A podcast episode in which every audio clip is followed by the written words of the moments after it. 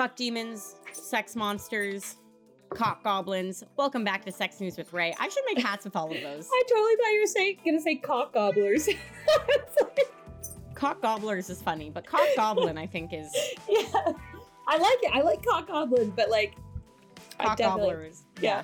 Reminds me of corn on the cob. Uh, welcome back to Sex News with Ray. We're here with Marissa Swinton, sex educator, women's confidence and sexuality coach. She is back. Hey guys, how are you? Marissa and I can't get enough of each other, and that's why we Never. keep hanging out. Very clearly. Soulmates from day one. Okay. Pretty much. Uh, yeah, very. We much. met eyes Yeah. across the Zoom. And eyes across the Zoom. We, we made- knew we made eye right contact there. with each other's eyes in the separate windows. it was meant to be. Yeah, you had a cute dog. Okay. Um, today's article is long, so interrupt me whenever. Um, it's Okay. called Sex on the Curriculum. It's from Mhm. aeon.com, September 16th, 2021. I literally put in all caps in my notes. This one is going to be a long boy because this was an interesting article and I didn't want to fuck up the summary. Yeah. Okay. I read that. The state of sex ed in the States is abysmal. Comprehensive programs are attacked as too revealing, and abstinence only programs are being renamed and rebranded as sexual risk avoidance education. Woohoo! The author contends that the issue here isn't religious versus secular, nor is it just liberal versus conservative values. And quotes, sex education is attached to the control of young bodies through lessons about sexual diseases, reproduction, and romantic pairings, as well as the control of young minds through the classroom.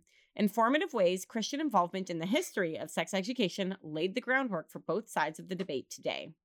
So, Marissa, listeners, get ready for a history lesson. I have picked a few quotes from the article that take us through the history of sex ed in the United States of America. I'm so excited for this, honestly, because I'm so excited. Sex education began with 19th century Protestant anti prostitution reformers. Oh. These reformers led what was called the social purity movement. Social then mm-hmm. was a euphemism for sexual. They paired their primary work of stamping out red light districts with educational lectures about the physical and moral dangers of sex outside marriage. Dun dun dun. Whereas sex education was secondary to anti prostitution reforms, it became a primary focus of doctors who began advocating for social hygiene, aka sexual hygiene, in the early 20th century. The father of social hygiene and the founder of US sex education was a man named Prince Albert Morrow. Prince Albert Morrow. Prince Albert. Prince Albert. A Kentucky born dermatologist inspired by the advanced studies of venereal diseases in France. Is that where it's from, do you think? Sorry. Prince, I Prince don't know. Albert. I honestly don't 'Cause I'm- know. Like maybe he just got made fun of a lot and then he was mad about it. Why is a dick piercing called a Prince Albert? Comes from the belief that Queen Victoria's husband, Prince Albert, had a penile piercing. Not from this Oh, guy. Okay, from quick, guy. quick Google thing. Okay, where was I? Sorry, everybody. Um, in the US, I was gonna, I should have gone to let me Google that for you.com and like made that do it. Okay. In the US, he promoted social hygiene education, social hygiene, sexual hygiene, education in order pr- to protect innocent wives and offspring from the ravages of syphilis and gonorrhea introduced into the family by husbands and fathers. That, like, they say innocent in quotes, but like realistically, it would have been like women were expected to remain pure and men were allowed to go whoring, as it They had called. sexual needs. They had sexual needs. Right, and but you can't Women fuck didn't your have wife. those. You can't fuck your wife You like can't that. fuck your wife. That's No, she's your wife. that's disrespectful. She's exactly okay. Mhm. Uh, so Morrow eventually partnered with Protestant social purity reformers and those who accepted Morrow's invitation to join scientific professionals in creating the sex education movement made up the more progressive branch of purity reform. Influenced by liberal Protestant Protestantism's embrace of scientific authority to reveal God's truths about creation, they sought to cooperate, that's scientific, across religious and secular divisions as part of their Christian mission to mitigate social program, pro, that problems. Words. Now Morrow's movement took off in earnest. Morrow had learned a lesson that recurs throughout the history of sex education. Adding religious frameworks and spokespeople into medical campaigns is necessary for success. Facts and data are often not enough to convince the US public to take scientific lessons about sex seriously. Religious persuasion is needed too. Morrow's work helped to create a coalition between social hygiene and social purity, aka sexual hygiene and sexual purity, or as he would later put it, between the medical man and the moralist. This eventually led to the creation in 1914 of the American Social Hygiene Association, now the American Sexual Health Association, an organization that would guide the national sex education movement for decades to come. There are a lot of connections between this and what we still believe. This is the movement that saw sex work and STIs as immoral or sinful punishments and fueled white people's fears about people of color spreading vice and diseases. Some sex educators at this time were also involved in the eugenics movement. Eugenics Hmm. meaning like, you know, racial purity, some races are better than others. Basically the way that you breed dogs but with people. Yeah, we talk about it in our uh, seminar for contraception. We do, yeah, in great detail. Yeah. So the next phase is sex ed during World War One, when the government worked with the YMCA with the aim to educate about STIs and prevent soldiers from visiting with sex workers, especially while abroad. Post-war, religious leaders with the American Social Hygiene Association steered away from STI education and toward family life education. And we begin seeing a push towards a heterosexual nuclear family. With the new focus on family life, the sex education movement used the Federal Council of Churches to reach churches and synagogues as well, my people. And these religiously affiliated efforts pushed sex education forward through the mid 20th century, providing further infrastructure for the movement and making the platform more publicly acceptable. Despite progress, the specific frameworks and decisions had consequences, shackling sex education to a certain ideal of family as heterosexual, white, middle class, and nuclear, and to morals of a specifically white liberal Protestant variety. The overarching belief that the proper domain for sexuality was within monogamous heterosexual marriages forged a sex education consensus in the first half of the 20th century, and it didn't last much longer.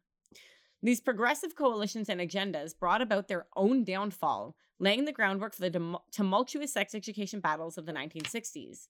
And this is when sex ed starts focusing on the Christian view of love as a way to guide individuals in their unique contexts. As the new morality became the central religious framework of comprehensive sexuality education, it opened the door to discussions of previously taboo topics. Even though many comprehensive sexuality educators, including Mary Calderone, the founder of the Sex Information and Education Council of the United States, believe that sex belonged within monogamous heterosexual marriages, the new morality opened up the possibility that any sexual act could be moral given the right context and motivations, meaning you can do whatever you want as long as it's monogamous and you love each other and you're married. Butt stuff, Mm. totally fine as long as you're monogamous and married married and we stay out of it. Yeah. Yeah. And straight. The sex education battles of the late terrible. 1960s erupted when conservative Christian groups such as Christian Crusade launched public campaigns against comprehensive sexuality education, accusing it of promoting an anything goes, anti God morality that would lead to sexual chaos and the downfall of Christian America. I need to Can take I a sip just- of my water. I just want to pause there too because uh, first, okay, I just want to stop there and talk about like how fucking ludicrous it is that somebody would call eh, any kind of movement after the Crusades. Uh, like as somebody who knows their history and knows the Crusades were like cruel and brutal times. They weren't like a good time. They weren't like a positive thing, you know. like, and to call something a crusade, you're advertising your brutality. Have you heard of Campus Crusade for Christ? No. It's like this Christian uh organized okay, ready? CRU, an interdenominational Christian parachurch organization founded in 1951 at the University of California, expanded to focus to include adult professionals, athletes, and high school students. It's basically like a, a group. Mhm. Like a it's like a youth group that you can join called Campus Crusade for Christ. It's like a thing that exists in Christian universities. That's ridiculous. Okay. Well, I'm not surprised. Honestly. Or sorry, regular universities. I think it's like a branch. That's it. I don't know. I learned Yeah. about it from my podcast that I listen to called Good Christian Fun. Okay. It, it yeah, but just anything with the name Crusade in it, I automatically am just like you're like no. Get You know, like Yeah. and and that is not just something that's like about that's not about just like things that are about sex. It's anything anything that calls that talks about being a crusade. I'm just like no, I can't. I can't. Yeah. I can't get behind whatever you're selling. Like Shall we continue? yes, sorry. No problem. I've got like another page and a half of review. Okay. yeah. when the mainstream Judeo Protestant consensus that had been used to justify family life education gave way to a rejection of universal morality, meaning like we all have the same morals, conservative Christians stepped in to put their morals at the center of sex education. As a Jewish person, believe me, I know they did. After Mhm. spending years on defense against comprehensive sexuality education, evangelicals such as Tim LaHaye went on the offensive in the 1980s with abstinence only education. In 1996, abstinence only received an enormous boost of federal funding, $50 million a year, supporting the message that a mutually faithful monogamous relationship in the context of marriage is the expected standard of human sexual activity. Even the liberal Protestant trend of embracing science as a method for revealing God's truth came back around, as conservative Christians borrowed scientific language to argue that their version of sex education was representative of God's will. Medically accurate sexual terminology that evangelicals had initially labeled pornographic now became part of their arsenal within a framework of just say no. Abstinence only advocates took the same It's statistics. not drugs. Isn't that drugs? Isn't It's just say no drugs? It's all of it. Whatever. Abstain from everything fun. Abstinence only advocates took the same statistics that comprehensive sexuality educators used to demonstrate the need for more expansive programs and argued the opposite. That high rates of STIs and unintended pregnancies indicated the failure of comprehensive sexuality education, therefore, demonstrating the need for restrictive programs that exclude the lessons on effectiveness of contraceptives and the diversity of sexual and gender identities. I'm going to mm-hmm. pause here. What we have found is that when you tell people that STIs and pregnancy are inevitable unless you don't have sex until marriage, when people do decide to have sex before marriage, they get STIs. There's a higher rate of STIs and pregnancy, unintended pregnancies, in people who were raised with abstinent only education because Mhm. they weren't actually given the knowledge on how to have healthy, safer sex. They were just told not to do it at all. exactly, it's very true. okay.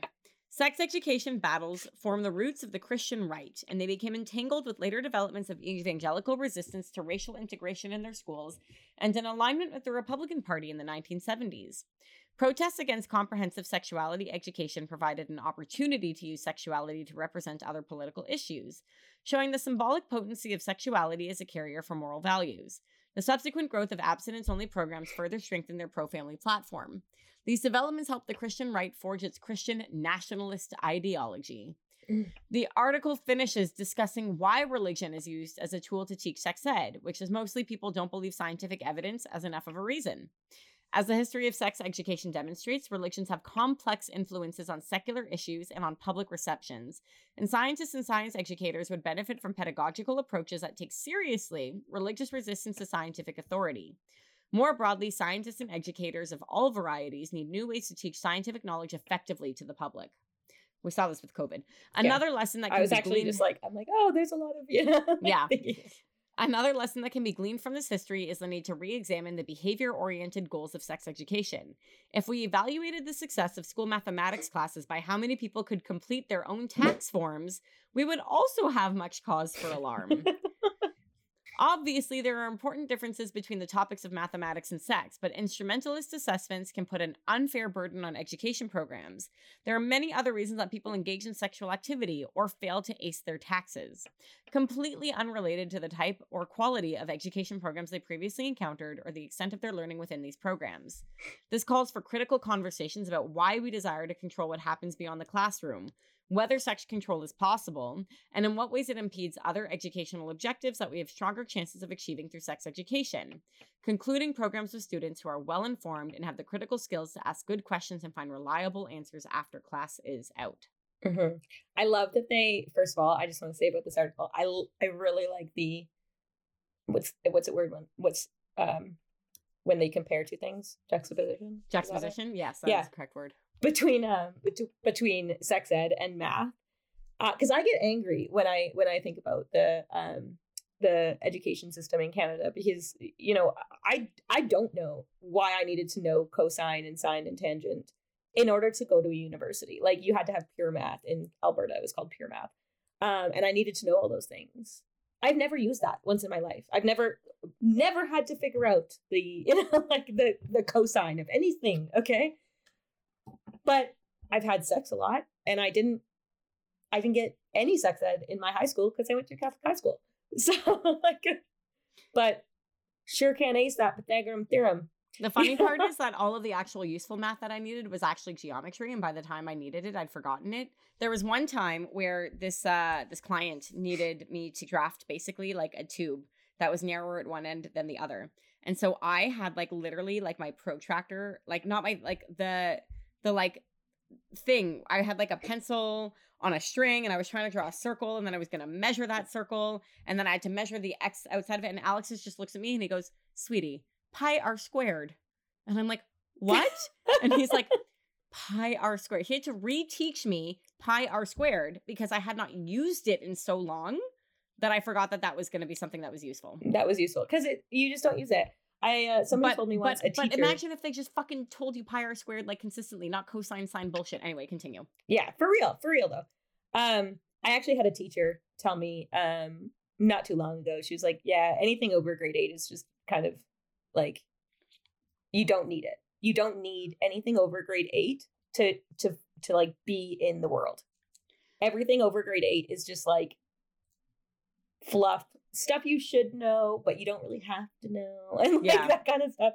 And I totally, I agree. I- Except when it comes to sex it- ed.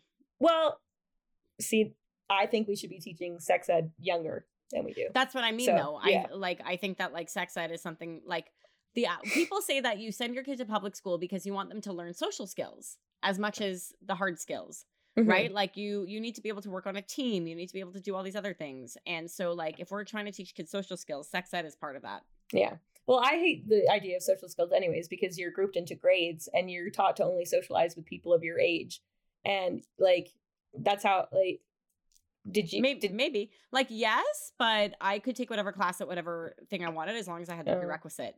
So like Yeah, I was a 10th that. grader or I think I was in the 11th grade taking like 10th grade com tech because I needed the credit and like there were other classes where I was taking certain things that like other not necessarily as part but also I don't know how big your school was. We Oh. were we, like- it was small. my grade was 400 and our class size was 30. So I was getting lots of different people. Uh, for context, then, uh, the public school in the town I grew up in graduated with 120 kids. Okay. Okay. I can And- see us having different experiences. And my Catholic school graduated with a whopping 30 like, in my Got it. Grade. Two two guys for every girl, and we all had to have two men on our arms walking down the grad aisle. Yeah. I think one thing that I found very interesting from this article was how they talk about tying scientific knowledge to religion Mm-hmm. and how if you want to get a message, a scientific message out, you have to tie it to religion. But also then later, religion co opting scientific language for their own nefarious designs. yeah. In my opinion, it's nefarious. It's I actually it's kind of interesting that they still use this today because like NASA just hired 24 theologians like a couple years ago or something like that to figure out a way to explain to the to humans when you know when we make contact. They literally hired theologians. Uh, Theology is important. I mean, people we're our our history is religious, right? we're like we're yeah. like yeah. it's human to think about the beyond Mhm. and the bigger picture and we also didn't have the same kinds of answers that we have today science as we know it is a fairly modern concept Oh, for sure. Yeah. like the the scientific method for example is a modern concept Yes. Um, you know, and, and I think that the witches and the, you know, the healers and stuff like that of the past were just using science in the basic way that they knew how and Yeah. it freaked people out. You know, like eat this mushroom hallucinate eat that mushroom feel fine eat Yeah. that mushroom die die. yeah Jinx. yes um i see you have a note here about like pleasure in the womb oh yeah. So thing? what yeah, well like uh, you know, um you start masturbating when you're still inside your mother. like inside your parent, I guess. So sorry. Like and there's this I don't know why I put it here, but uh, like Maybe because this, of like- the, the connection between like science to oh I don't know why you put this here but you did put a note here that you want to talk about it I did want to talk about it. Yeah, like uh, there's this idea Oh. that's when you talk about children masturbating and how it's natural and healthy you're considered sexualizing children Yes, and um, when you talk about it in the context of um, uh, in like sex ed and stuff like that, you're it, you're you can't you can't talk about sex before a certain age because then you're sexualizing children. But children experience pleasure uh, in the womb, you know, and children masturbate. I mean, like the the side of the couch, like the arm of the couch, fucking smash, bro. And like, okay, like I loved that thing. And um and whether or not you sexualize children, that's that's treating them like sexual objects, but letting them have like understand their pleasure systems and why, you know, the couch arm feels as amazing as it did. And then and then telling the kid to stop rubbing up on the couch arm while Yeah. other people are in the room. exactly. And make Yeah. sure you've got your pants on when you do it. yeah. My mom always um I talk about my mom a lot. I you know this and like I always loved what she did, which was like, "Okay, I see what you're doing there. Like you're totally allowed to do that and you can explore your body, but please do it in the privacy of your own bedroom." You know, like Um, my mother, who runs a very successful daycare, very similar, despite her don't have sex until marriage weirdness. yeah. Yeah. Love it. I love my mom. She's so weird sometimes. I think all of our parents are a little weird. I have to think about like for me I just like think about in the context of when they grew up Yeah. and then what they Have you ever heard of that like cycle of generations? Well, why don't you elaborate? Because I might have, but Okay, just a second. I have to Google. Yeah, where you get like the nomad, the prophet, the artist, and the hero. what? It's really interesting, and I it it it's it's all about how um like social change and and and revolution kind of happens in in years of I think like eighty. Okay, and uh boomers were like pro like I'm I've got it up right now. It's called the Howe Strauss generational archetype and generations, and um yeah, you get like uh the pro like the boomers who are our parents basically were like the prophets who um who have more vision who have values who are like trying to show the world um different ways to live um and millennials right here are like the heroes we're in this context about the heroes where we're going to like we're we're actually making the change Interesting. What comes after us? Yeah. Um the artist Pl- pluralism expertise and due process i don't know All right. yeah Fascinating. it's really google it look more into it it's quite interesting but like so Our What I'm parents trying to had get at certain is, like, but didn't our parents know had how certain to. ideas but didn't know how to implement them right like my mom you know she didn't wait for sex till get till marriage you know like and you think about like the 60s and stuff like that and sexual liberation and all of those kind of things like they didn't have sex ed in schools then that wasn't like a thing and if it was it was like those really terrible sex ed movies that was like did you know? You know? Yeah. yeah. And um but they still had they still wanted to act a certain way and, and they still wanted to do certain things they just didn't know how to make it happen in the context of like a social like you know what am i trying to say? They didn't know how to like make it into government and stuff like that Yeah. so anyways yeah All right. So here's my question: the prevalence of Christian Puritan culture in our sex ed. Where has this shown up in our lives?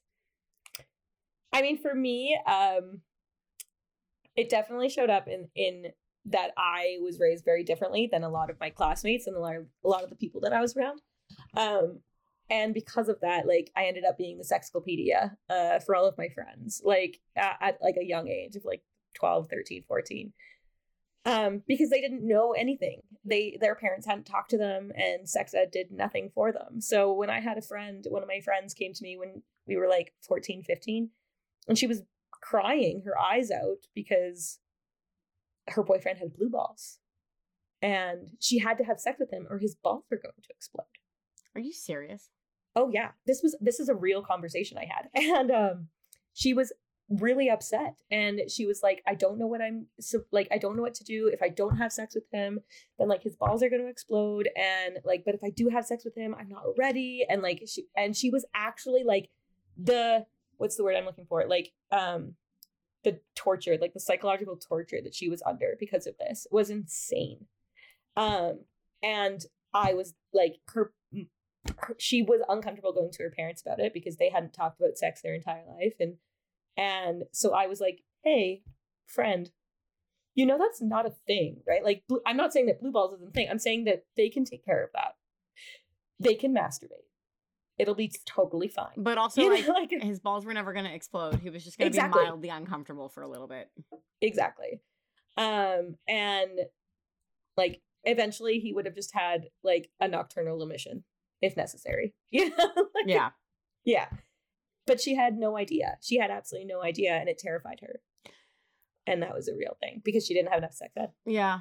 I mean, like, despite the fact that my parents are liberal and not Christian, right? My mom also was taught abstinence only. She went to public school and that got trickled down, obviously.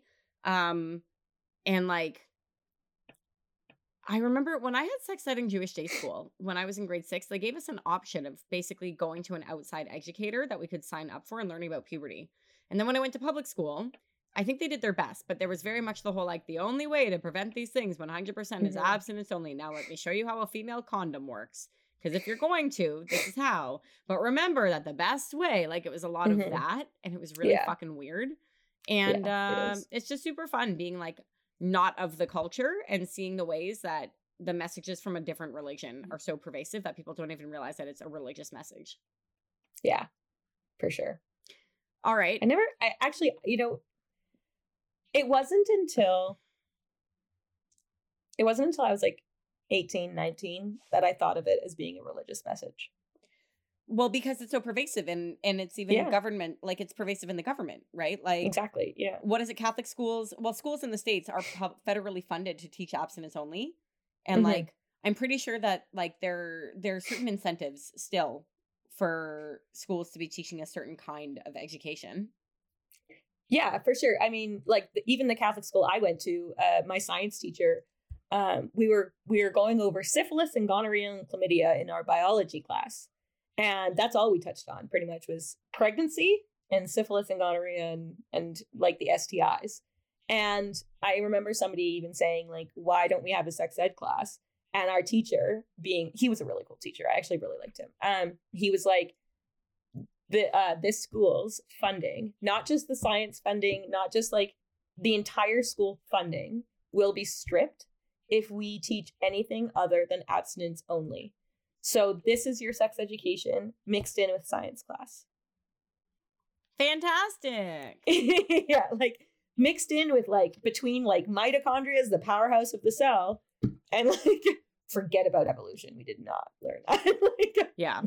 yeah but like it's still very prevalent even in canada that you're funding stripped if you anything other than abstinence mm, only. Despite the like SIECCAN guide, the like sexual education consultant guide that like the government of Canada put out talking about how best practices are like comprehensive, inclusive, accessible to mm-hmm. everyone using scientific knowledge and like I think it's so interesting that we do have this thing that's put out by our government that says we should be teaching good comprehensive holistic sex ed and people Mhm. choose not to. They choose not Yeah. to do the things that could make it easy to teach that.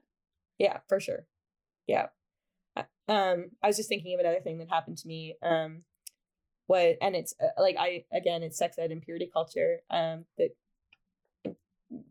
reason it happened i had a friend um in high school and, and she was terrified to lose she wanted like she was terrified to lose her she was terrified for her sexual debut and um and she came to me and she was like what do you think i should do? What do you think i should do? What do you think i should do?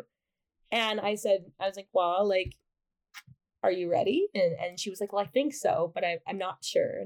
And, i said like okay well are you going to regret it if you do? And are you going to regret it if you don't? Like i don't know. I can't tell you when you're ready you know like what what questions do i ask here right? And uh so she ended up she ended up um uh she, she ended up having sex with her boyfriend at the time and then she blamed me Wow. yeah they broke up shortly after and she blamed me for convincing her to have sex And you were like, just make this choice for yourself. yeah I was ready when I had my sexual debut. I can say with absolute certainty that I was ready. I was probably ready earlier than when I actually finally had like PIV, but my mm-hmm. boyfriend was like the gross guy who was trying to pressure me into it. And the more he pressured me, the more I was like, you're waiting.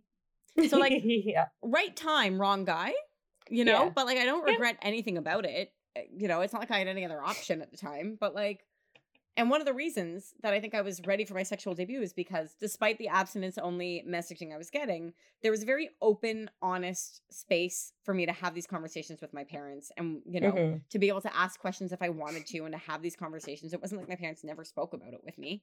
You know? Yeah. Like there were Yeah. conversations about gender expectations. Not saying that I needed to follow them, but just that like there's a lot of double standards and they're bullshit. And like some very Yeah. feminist conversations happening in my house that were very empowering. So when the Mhm. time came that I was like, I am ready for this, my mom was like, Well, I don't want you to, but I'm proud of you anyway.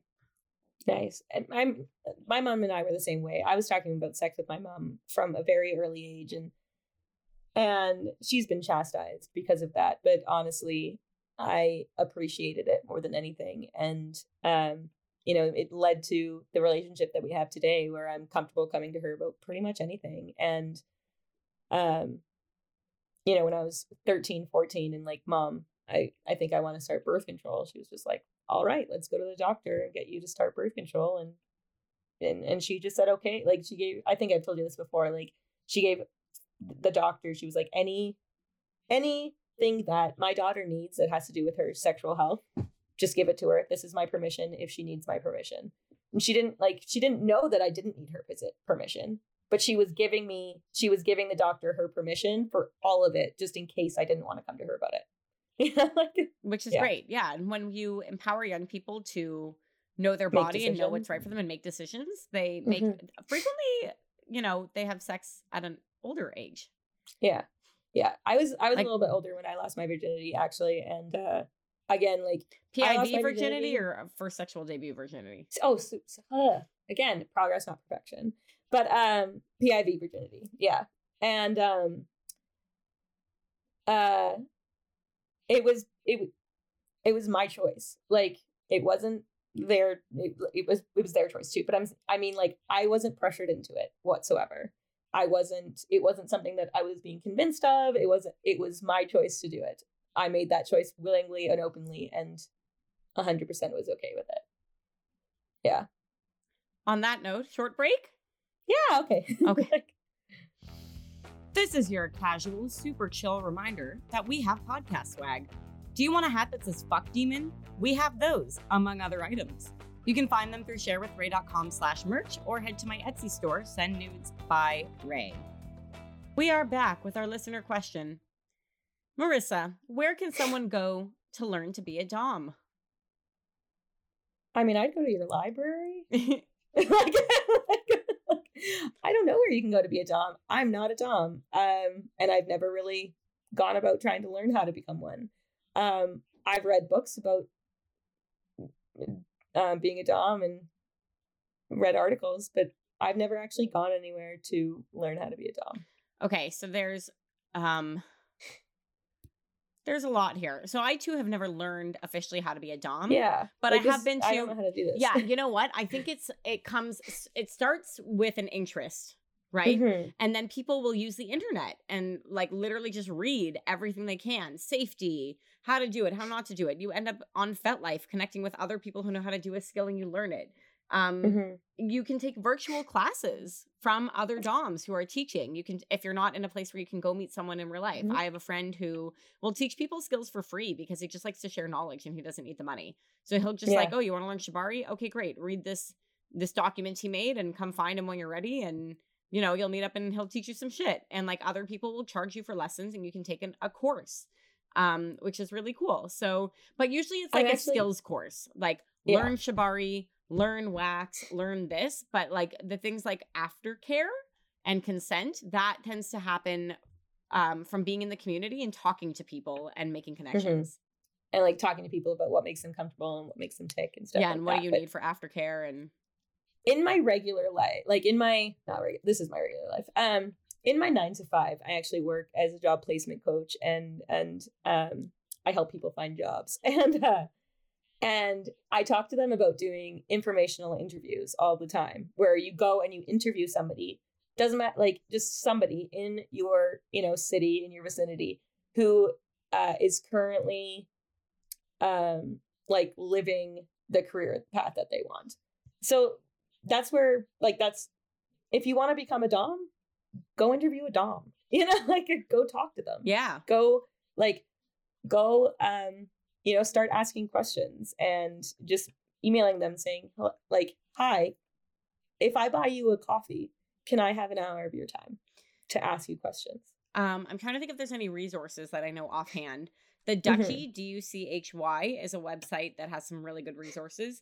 There's um a graphic novel called Sunstone, which is like lesbian BDSM porn with plot.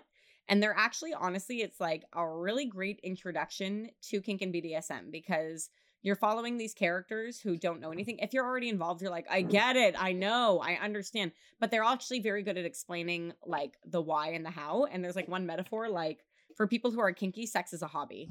Most people have Mhm. sex, but for kinky people, sex is their hobby. The way that you like buy outfits and plan scenes and like look forward Mhm. to it and like have meetups with your hobby. Live action role play. It's LARP. Yeah. it's LARPing, but with sex. Yeah, yeah. Uh, you'd be Yeah. surprised how many LARPers are kinky. You wouldn't be surprised. yeah.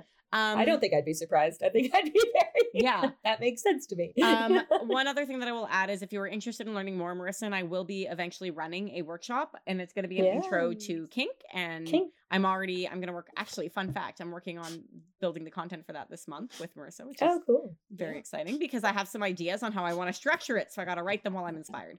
Um, but aside from that, so yeah, you can take workshops and find the local fetish night, find the local fetish club. I was like 19 years old at my first fetish night. People were spanking each other off in the play area. That's when I found out that it, you weren't allowed to have sex, but you were allowed to spank each other. And I thought that was weird. Um, I still think it's weird because it's still sexual. The things that we consider appropriate for public but not is the part that I think Mhm. is weird. Anyway, um, like find a fetish party, go on a road trip, go to a fetish convention. All you need to get Travel to Amsterdam. yeah, or not if you can't afford that. But if you can afford, but um, if you could tra- afford to travel to Amsterdam, yeah, to the bare minimum of what you would need to get into certain kink spaces are black skinny jeans and a fishnet shirt. You got those two things, you're ready to go. I mean, I had I was an emo, like I was a little emo child. I had that at fourteen. You would have been, you would have been fine. Yeah. Yeah. Um. So I would honestly say like the internet, a workshop. Um. There is a wonderful woman named Rev Rucifer who does kink, like tantric kink shibari workshops. I don't know how to explain it Mm. other than that. But um, I think like she's out of New York and she also has another partner called Dominus Eros who also does certain workshops and they like work together on things. Like there's so you literally just need to Google it. Let Yeah. me Google that for you dot com. it's excellent. Yeah. Okay. Okay. Sex ed story of the. I hope that answers your question, listener.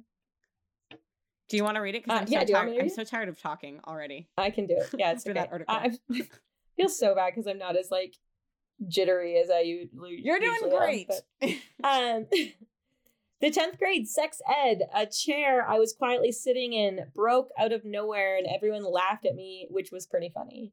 Uh, the teacher let everyone scream out all the slang terms for genitals we could think of before she got started.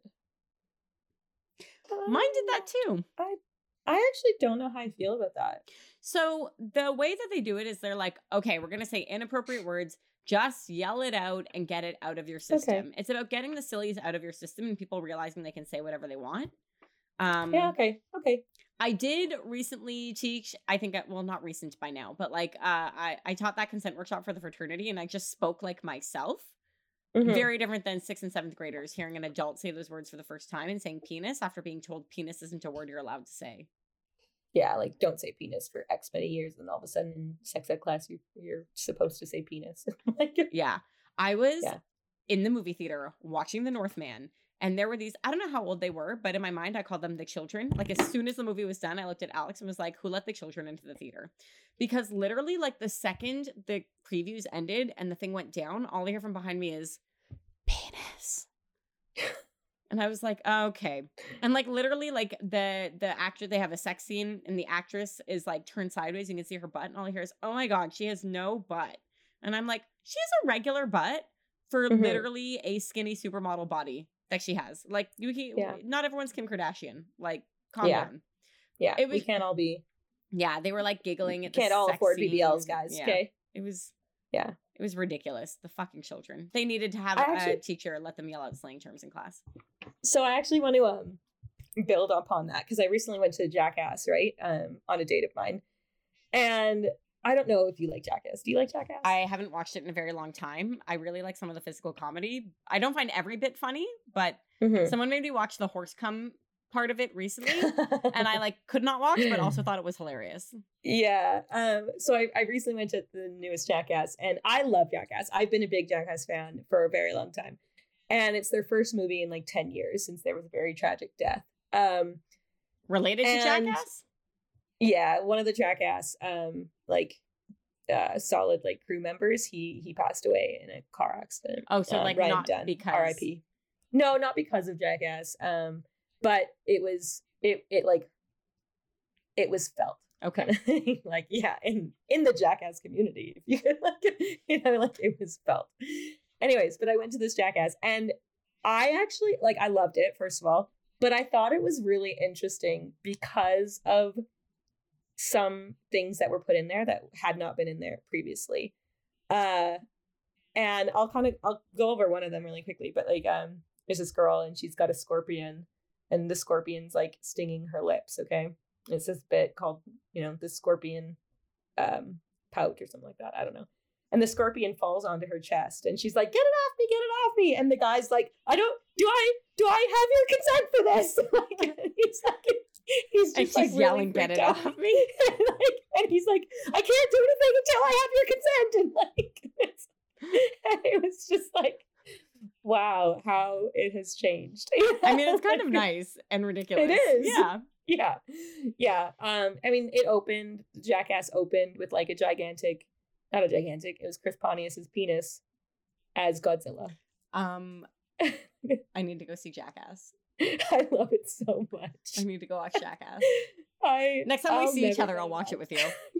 Can we just have a jackass marathon Yeah, I mean, I've only, I think I saw the first one. My sense of humor has changed since I was a teenager. Like, I find a lot more things funny than I used to. yeah Um, but maybe because I I understand was- satire now. Yeah. I think that when I was a teenager, like I didn't used to think Jersey Shore was funny, and now I think it's funny in its own like stupid little way. And like you know, like in um, I I think as a teenager, I was actually more uptight about what I thought was funny than I am now. Agreed. Like I was, yeah, I was like I couldn't see the jokes and things, Right. Very much. Especially if it Yeah. was sexist humor. And now I'm like, Yeah. oh, okay, I see it. I was like, Yeah. Monty Python was the epitome of humor to me. I love Monty Python. Yeah, it's great. But like, it was like I actually quirky humor or nothing. I actually just saw this weekend, this past weekend, John Cleese. Oh, how was it? It was really good. Um, at the at the expo, he was really good. He was hilarious. I feel like we've gone very far off topic. Sorry, again. very Yeah. far off topic. All right. Thank you for listening, everybody. Marissa, where can people follow you? um, yeah, I can be found on Instagram at underscore Marissa the Dish. Um, I talk there about a whole bunch of different things. Um, you'll see me on my stories talking about everything from purity culture to like the date that I just had to like, you know, music that I enjoy. So, you know, follow me and, and enjoy learning. Yeah, join the Deviants to Finding Lead on Facebook, Instagram, or Twitter at Sex News with Ray. Listener question can be submitted through sharewithray.com slash podcast or DM me through the Sex News with Ray Instagram, which I just mentioned. Wife Bay Ray on Instagram and TikTok. Share with Ray for coaching. Latex stuff is Razor Latex. Nudes, also Razor Latex on OnlyFans. Podcast is produced by me and engineered by Josh from Josh T Film and is hosted at sexnewswithray.podbean.com. The music is by Blank and Brilliant, and the logo is by Dolly Shots Photography.